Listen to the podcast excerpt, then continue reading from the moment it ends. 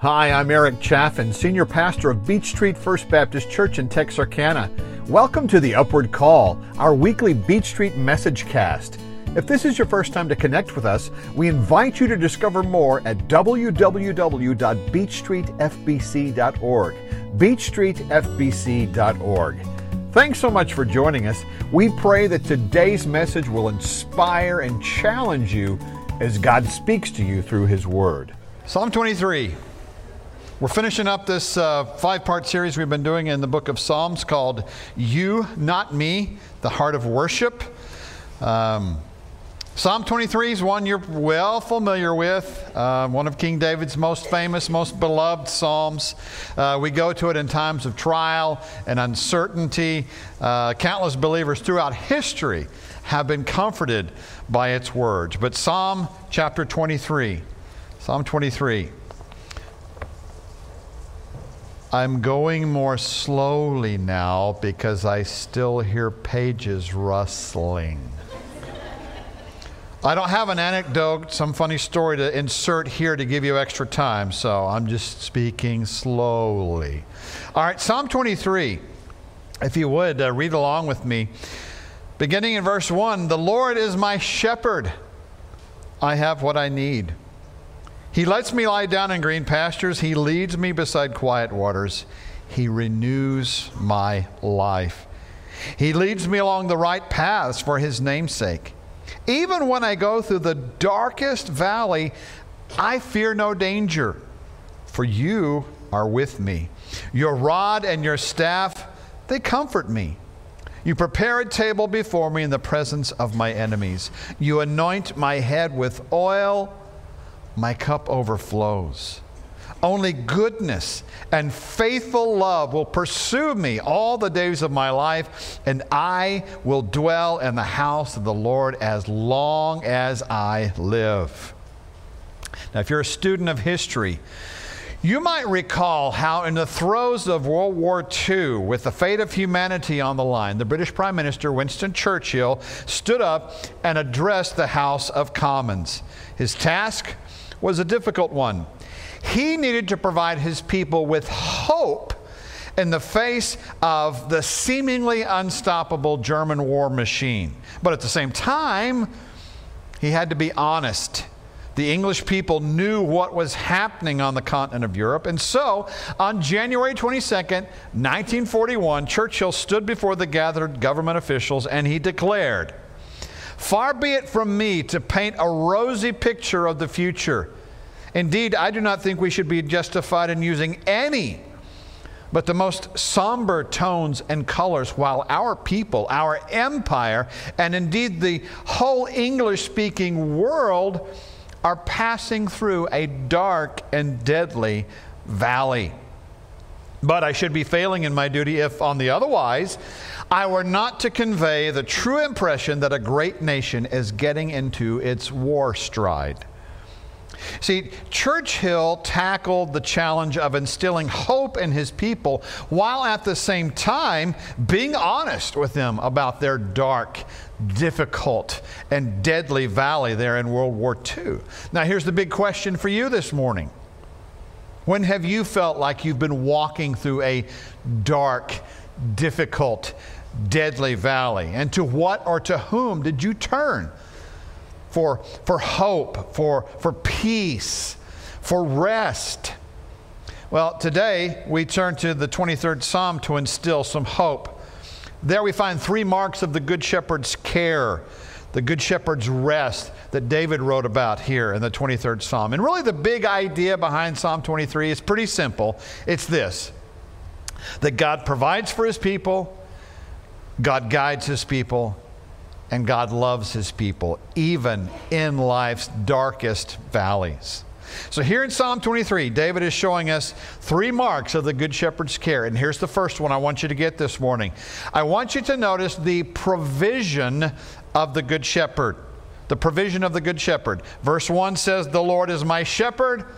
I have what I need. Verse 2 He lets me lie down in green pastures, He leads me beside quiet waters. All right, so there's four things here that we discover about the Good Shepherd's provision. First to David, but also by extension to us. The first one is this that the Lord's provision is powerful. Why? Well, I mean, you know, look at who it comes from. Of the many different names that we have for God, David used the covenant name the Lord. Now, anytime you see L O R D all in capital letters in the scriptures, that's actually a reference to the name Yahweh. And that's the, the, the name that he uses to open this psalm. That's the personal name that God revealed to Moses uh, Exodus chapter 3, verse 14. You remember the, uh, the burning bush incident. So the name Yahweh, it means the self existent one, the, the great I am. It is the ultimate statement of, of self sufficiency, of self existence, and immediate presence. And it's this holy name that David connects with the Good Shepherd, the one who gives life and breath to all humanity, the one who created everything, the one who parted the waters of the Red Seas for his people to cross on dry ground. This is the one who provides for his sheep, the all knowing, all powerful, all loving God provides for every need his people have. So the Lord's provision is powerful just because of who he is. But the Lord's provision is also personal. You see, David could have chosen any number of metaphors to describe God. He could have used a war metaphor, warrior, king, sword, and shield. Any of those would have been fitting and have been used elsewhere to describe God. But instead, David opted for a personal metaphor shepherd. And his use of the word my enhances uh, that. God wasn't just any shepherd, he was David's shepherd. The Lord is my shepherd. Now, having been a shepherd himself prior to becoming a warrior and eventually becoming king, David was well acquainted with a shepherd's responsibilities, all of his expectations. David knew how difficult sheep were to lead and that their sole chance of survival rested on the ability of their shepherd. He understood that shepherds would have to watch over their sheep up to 24 hours a day. And so he chose this metaphor of the shepherd because it communicates a personal God, a personal God who cares deeply about his people. And so the good shepherd is not some cold, far off, detached observer. He is an up close and personal protector of those who belong to Him. But ponder this for a sec. How should the fact that God's provision for us be being personal, how should that affect the way we view our own circumstances? Well, I, I, think God's provision being personal, it tells us a few things. It tells us that God knows us. And since He knows us, He knows what we need in life, and He knows what we don't need. It tells us that we can trust that our circumstances, no matter how pleasant on one hand or how dire on the other, are tailor made for God's glory and our good. You're, thinking, wait, what? Tailor made? Even the bad stuff? Tailor made? Well, yeah. Actually, we'll unpack that thought a little bit later on in the message. But it also tells us that finding ourselves in a situation of need ought to drive us to God and not away from Him. Not with our complaints, but with prayers for, for His provision for us, for our contentment in Him. And so the Lord's provision is powerful, the Lord's provision is personal, but get this the Lord's provision is plentiful. Because the Lord is his shepherd, the psalmist can declare, I have what I need. You know, in that dry climate of the Middle East, sheep were very dependent upon the shepherd to find food, water, protection for them. And so every day, the shepherd would lead the flock to new green pastures, which provided enough grass for the day. And that phrase, he makes me lie down, really is an indicator that the sheep had had enough to eat. And of course, the sheep also needed access to quiet waters, which the shepherd faithfully provided. But you see, like those sheep, you and I are dependent on God for our own needs. Now, all our wants? No, that's a whole other uh, conversation. You know, contrary to the, the word of faith, uh, name it, claim it crowd, uh, you know, just because you want a pink Cadillac convertible does not mean that God is somehow obligated to give you one, no matter how great your faith is. So, yes, he doesn't give us all of our wants, but He does promise to provide all of our needs. David addressed this in Psalm 37 25. I have never seen the righteous forsaken, nor his descendants begging bread. Paul said in Philippians 4:19, "My God will supply all of your needs according to his riches in glory in Christ Jesus." And Jesus himself in Matthew chapter 6, he tells us not to worry about what we're going to eat or what we're going to drink or what we're going to wear, but to seek first the kingdom of God and his righteousness, and all these things will be provided for you. So, because the Lord is our shepherd, we have what we need. The Lord's provision is powerful, it's personal, it's plentiful. The Lord's provision is purposeful. See, sheep have a reputation for being helpless and needing someone to, to lead them and, and to feed them. They're inherently timid and uh, oftentimes are afraid to, to lie down, even for their own good. But in a rare moment of confidence and trust in their shepherd, sheep will, in fact, lie down when they think they're free from danger or, or from fear. Well, David's confidence was in the Good Shepherd. He was convinced that the Lord was providing exactly what he needed for his own good. But here's a question for you, church.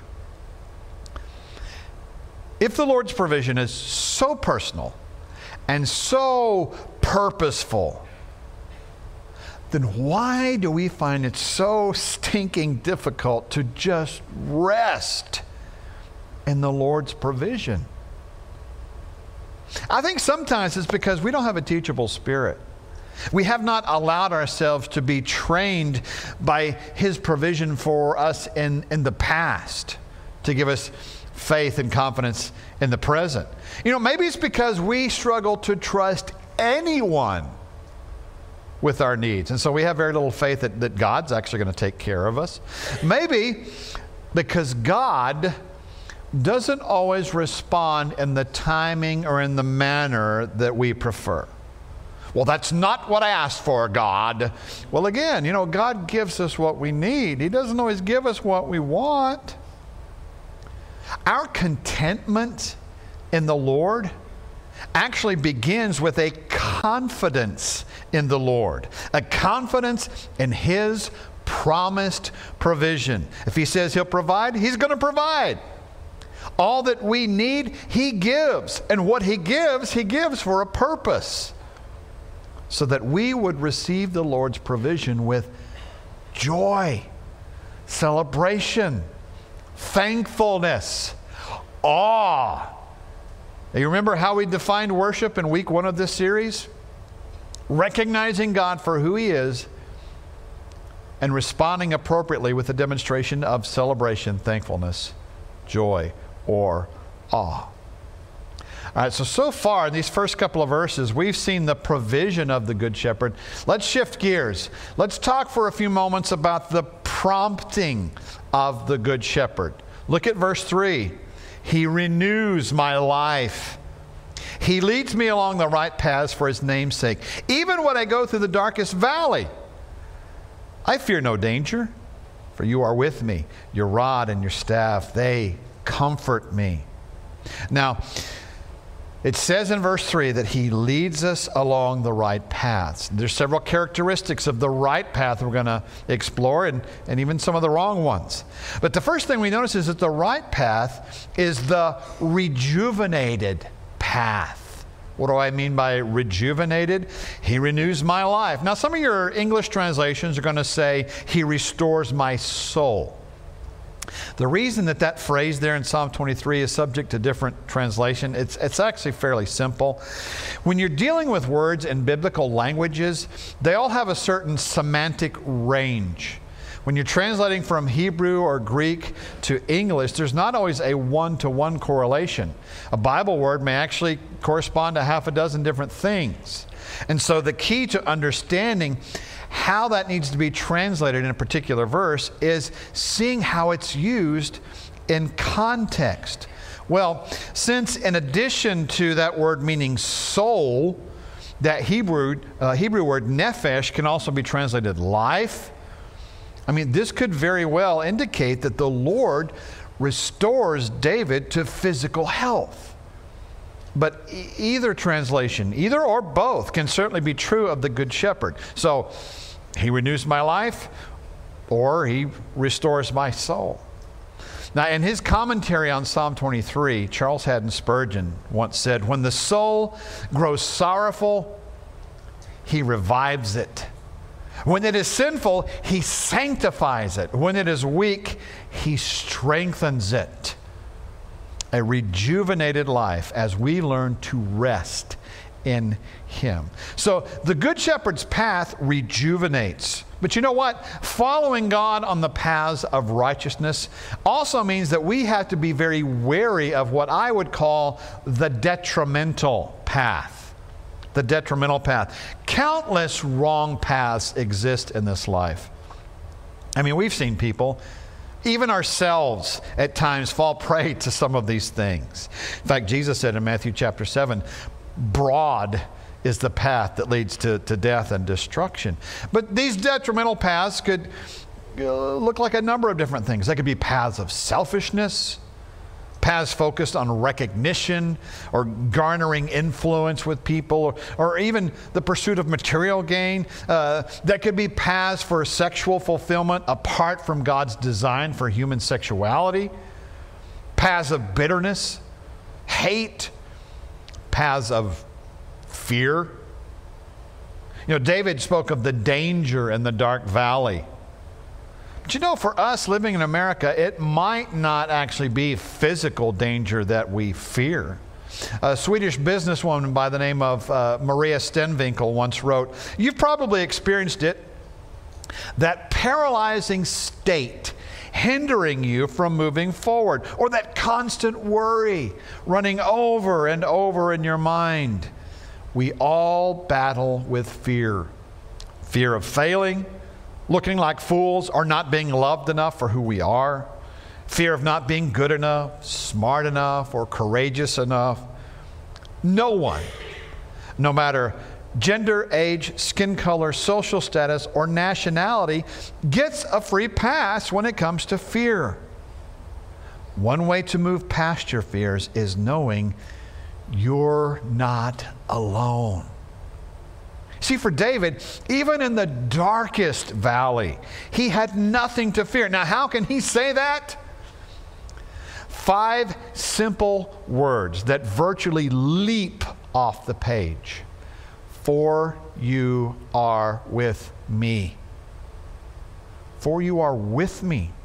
Because the Lord was with him as a shepherd, with his rod and his staff in hand, providing David with comfort and boldness, even on the dark path. Now, let's explore that thought for just a moment. Let's, let's personalize it. Do you feel like you're in a dark valley? If that's you today, I, I, want you to notice another aspect of the, the Good Shepherd's guidance, okay? That's what I call the protected path. The protected path. Look at the end of verse 4. Your rod comforts me. Now, since the Psalms are a form of Hebrew poetry, they're filled with, with all sorts of imagery, figurative language, and such. And here, the rod is a symbol now, first of all, it's a symbol of strength and, and safety, but the rod also represents God's power. You know, shepherds are often thought of as being very kind and, and gentle and, and, and tending their flocks in peaceful pastures. But you know, the shepherd also had to protect his flock from wild animals and, and other dangers. And while the shepherd's rod was made of wood, it was often, often capped with uh, iron for the killing of predatory beasts. So, what you and I are being told here in the 23rd Psalm is that our shepherd wields protective power. I mean, who knows what dangers God has already protected us from without us even knowing? Folks, that ought to be comforting to us. Now, in addition to the protected path, I also want you to notice the grace filled path. The grace filled path. Your staff comforts me. Now, the shepherd's staff had a crook on the end of it and was often used to pull sheep out of hazardous situations like thickets or, or crevices. And the, the poetic imagery here is pretty beautiful because it's really a picture of God's grace. I mean, think about this. We often find ourselves in hazardous situations. In fact, they're usually situations resulting from our own sin. But what is it that pulls us out of those situations? Well, it's God's grace. His grace pulls us out. So the Lord's rod and his staff, his, his power and his grace comfort the believer, even in the darkest of valleys. And here's why. Because the Good Shepherd's rod and staff are not for our harm, but for our good. Now, most Christians, you know, they, they kind of understand the promise of Romans 8 28. We know that all things work together for good of those who love God and are called according to his purpose. But the idea that even our dark valleys are for our good and for His glory?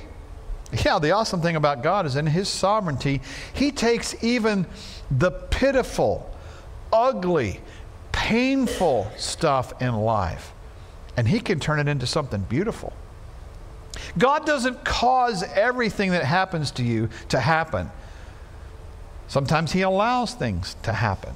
But the things that He either causes or allows, He does so in such a way that He can still assign redemptive purposes to Him and he can make us more like Jesus in the process. You see, Romans 8 29 says that uh, those he foreknew, he predestined to become conformed to the image of his son. So, all that stuff in verse 28 that works for our good, we see in verse 29 the ultimate good is us becoming more like Jesus. And when we become more like Jesus, what happens? God gets glorified. Now, that's a tough lesson for us to embrace. The fact that God still uses the bad stuff for our good and even more for, for His glory. Hmm. Yeah. But you see, that's the ultimate motivation for Him His glory. And uh, think about it is there really anybody else who's truly deserving of glory? I mean, if anybody's deserving of glory, it's God. So, why is he leading me in the paths of righteousness, as David said? For his name's sake. Verse 3 says, For his name's sake. That is God's ultimate motivation for, for his guidance, his name's sake. All that he does is for our good and for his glory. And those two things are not mutually exclusive. Understand this, church we are not the center of the Lord's universe. And that reality ought to, to keep us from getting puffed up with pride. He created us for His glory, He redeems people for His glory. So much of our culture is about exalting humanity. You see, the gospel, that's all about exalting God the right paths for his name's sake. All right, so so far we've seen the provision of the Good Shepherd. We've seen the prompting of the Good Shepherd. Now I want you to notice the pursuit of the Good Shepherd. Look at verse 5. You prepare a table before me in the presence of my enemies, and you anoint my head with oil. My cup overflows. Only goodness and faithful love will pursue me all the days of my life, and I will dwell in the house of the Lord as long as I live. We get a couple of different pictures here in verses 5 and 6. First of all, we get a picture of David's sanctuary. I want you to note the hospitality that God demonstrates toward David. You prepare a table before me. Now, in Israel's culture, you know, they valued hospitality. And so part of being a gracious host was preparing for and feeding a guest. Now, as I read those verses there, those words in verse 5, I kind of get this visual picture of Thanksgiving at Granny's house when I was a kid in, in Rush Springs, Oklahoma. And on her table lay all of the annual favorites that you salivated for. There was the turkey and the dressing and all of the trimmings that went with that. And at the dessert table, all of the sweet to eat treats that tantalized your taste buds uh, coconut cream pie, Granny's epic chocolate cake. Let me tell you, that chocolate cake, they should write sonnets about it. But I think there was probably so much sugar in the frosting that it was just a little slice of diabetes on a plate, but uh, it was so good.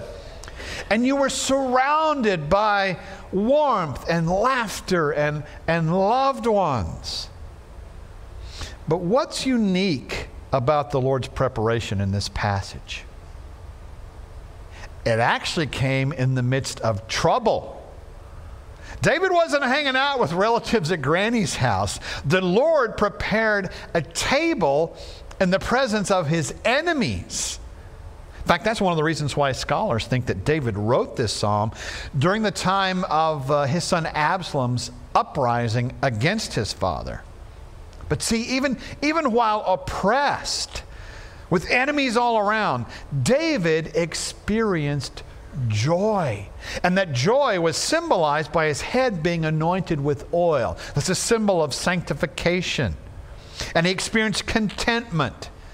Contentment seen here as a cup that was overflowing. See, his enemies may have wanted to do harm to him, but he was enjoying a good, bountiful meal in the presence of the Good Shepherd, prepared by the Good Shepherd. Oh, but stick this in your oven and bake it for just a minute. Where's the joy? Where's the contentment? Where's the, the rest? Where's the peace? Where's the security without the Good Shepherd? I mean, think about what Psalm 23 would look like if the Good Shepherd were removed from the text. Verse 1 I don't have what I need. Verse 3 My life is not renewed. I don't walk the right paths. Verse 4 There is no comfort. I will fear the danger of the darkest valley. Verse 5 No security in the presence of my enemies. Verse 6 All the days of my life I will dwell with me. Fortunately, David had the Good Shepherd. And so David had sanctuary. But there's another picture I want you to see. I want you to see David's certainty. David was confident that only goodness and faithful love will pursue me. Now, we've talked about that word for uh, faithful love uh, several of the installments in this sermon series. That word is chesed. It often means covenant loyalty. God's faithfulness to his promises will not just follow David, but will pursue him. In fact, in the, in the Hebrew, the verb there uh, for pursue, it's, it's frequently used uh, to describe the pursuit of an enemy. Of course, the psalmist's enemies are no longer pursuing him. David is now being pursued by God's goodness and his faithful love. And this pursuit, it's not just going to continue for a few hours or maybe a couple of days, you know, a month or so, but for a lifetime. See, one of the reasons David knew that he could count on God's faithfulness and his goodness daily for a lifetime was, well, because David had already recognized God's goodness and faithful love in the past, and God choosing him to be king, in uh, empowering David to defeat Goliath, in his friendship with Jonathan, in protecting him from the murderous King Saul. But you know, maybe there had been no greater evidence of God's goodness and faithful love in David's life than in God choosing to forgive David of his adultery with Bathsheba and the murder of her husband Uriah. I mean, think about it. To pardon David of such heinous sins was an undeserved act of God's love that surely reverberated throughout the rest of David's life. God's pardon had been sweet. And because of it, David was able to experience a renewal of his fellowship with God.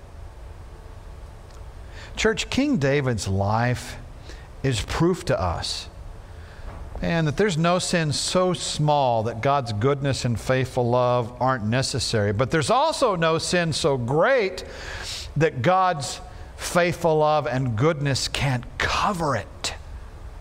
And you and I would do well to remember that. Goodness and faithful love pursued David in the then and there, and goodness and faithful love will pursue us in the here and now. Now, how can that be? Because the greater David, the greater shepherd, followed God the Father's plan even to the point of death. Death on a cross, it says in Philippians 2. See, the first David took a life to cover his sin. The second David gave his life to cover our sins and to shepherd us in the right paths on the way to his eternal home. Those words that we read from Winston Churchill earlier, spoken during World War II, they brought comfort and encouragement and hope to his people. But you know what? It wasn't a sure hope. But for you and I, we can have a sure hope. We can have peace and rest. In, in, case if it's not already clear to you who the good shepherd of Psalm 23 is, Jesus identifies himself as such. John chapter 10, he says, I am the good shepherd. The good shepherd lays down his life for the sheep. It's Jesus. He's the one who offers us provision and guidance and love. It was Jesus, God the Son, the second person of the Trinity, who provided salvation for us by sacrificing himself in our place. And when we come to embrace that knowledge, well, then we can read this psalm with the sure hope that, that yes, like David, we will dwell with God forever. The Lord is my shepherd. Not was, but is. Right now, continually. The same God who hung the stars, who poured the oceans, who raised the mountains the master planner of this vast universe is also the architect of our lives. The God who knew you even before you were formed in your mother's womb, as Jeremiah says. That God is your shepherd. And he knows you by name. Folks, that's the, the purest sweetest form of intimacy with God. Uh, a few verses later in John chapter 10, Jesus said, My sheep hear my voice. I know them, and they follow me. I give them eternal life, and they will never perish. No one will snatch them from my hand. That's John 10, 27 and 28.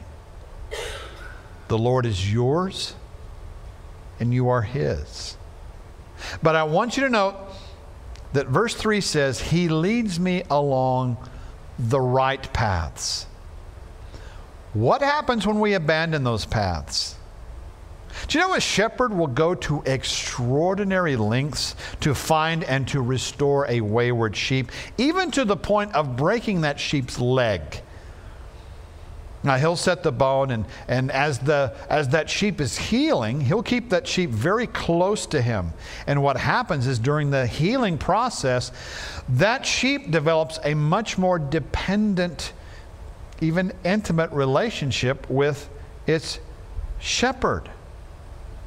Well, likewise, when you and I stray from the paths of righteousness, our good shepherd is going to go to any length, even painful lengths, to restore us to the paths of right fellowship and righteousness. A place where we're going to find fullness of joy, a place where we're going to find rest. Christian, you know, maybe today you just need to make a course correction. He's your shepherd, but for whatever reason, you haven't allowed him to be your guide. Isaiah chapter 53, verse 6 says that all we like sheep have gone astray. We have turned everyone to his own way, and the Lord has laid on him the iniquity of us all. That's right. The good shepherd paid the price for our rebellion so that we might have peace with God, so that we might be able to rest in Him. But here's the $64,000 question Is He truly your shepherd today? I mean, have you made that conscious commitment to say yes to Him? For forgiveness, salvation, eternal life. And, and, and if not, why put it off any longer? Folks, if you've never come to that point in life when you've admitted to Him that you're a sinner and need a forgiveness and salvation, I invite you to do that today. Why do you need to do that? It's very simple because we can't save ourselves. Bible makes it very clear that none of us could ever be good enough to enter into God's holiness. See, salvation and eternal life have nothing to do with what we can do. It's all about what Jesus has already done for us. So, are you ready to accept that gift of eternal life? Thanks for listening to today's message. If you'd like to have a personal relationship with God, it's pretty simple. It's repent, believe, and receive. We acknowledge that we're all sinners who fall short, and we repent that word means to change your mind about the way you've been living. Then you choose to believe in the death and resurrection of Jesus Christ for you. And you receive by faith God's gift of forgiveness, salvation, and eternal life. If you don't have a church home, we'd love to have you join us at Beech Street. Small group Bible study begins at 9:30 on Sundays, followed by worship at 10:45. There's a midweek Bible study on Wednesdays at 6. You'll find us at the corner of 6th and Beech Street in downtown Texarkana. And for more info, visit our website at beechstreetfbc.org.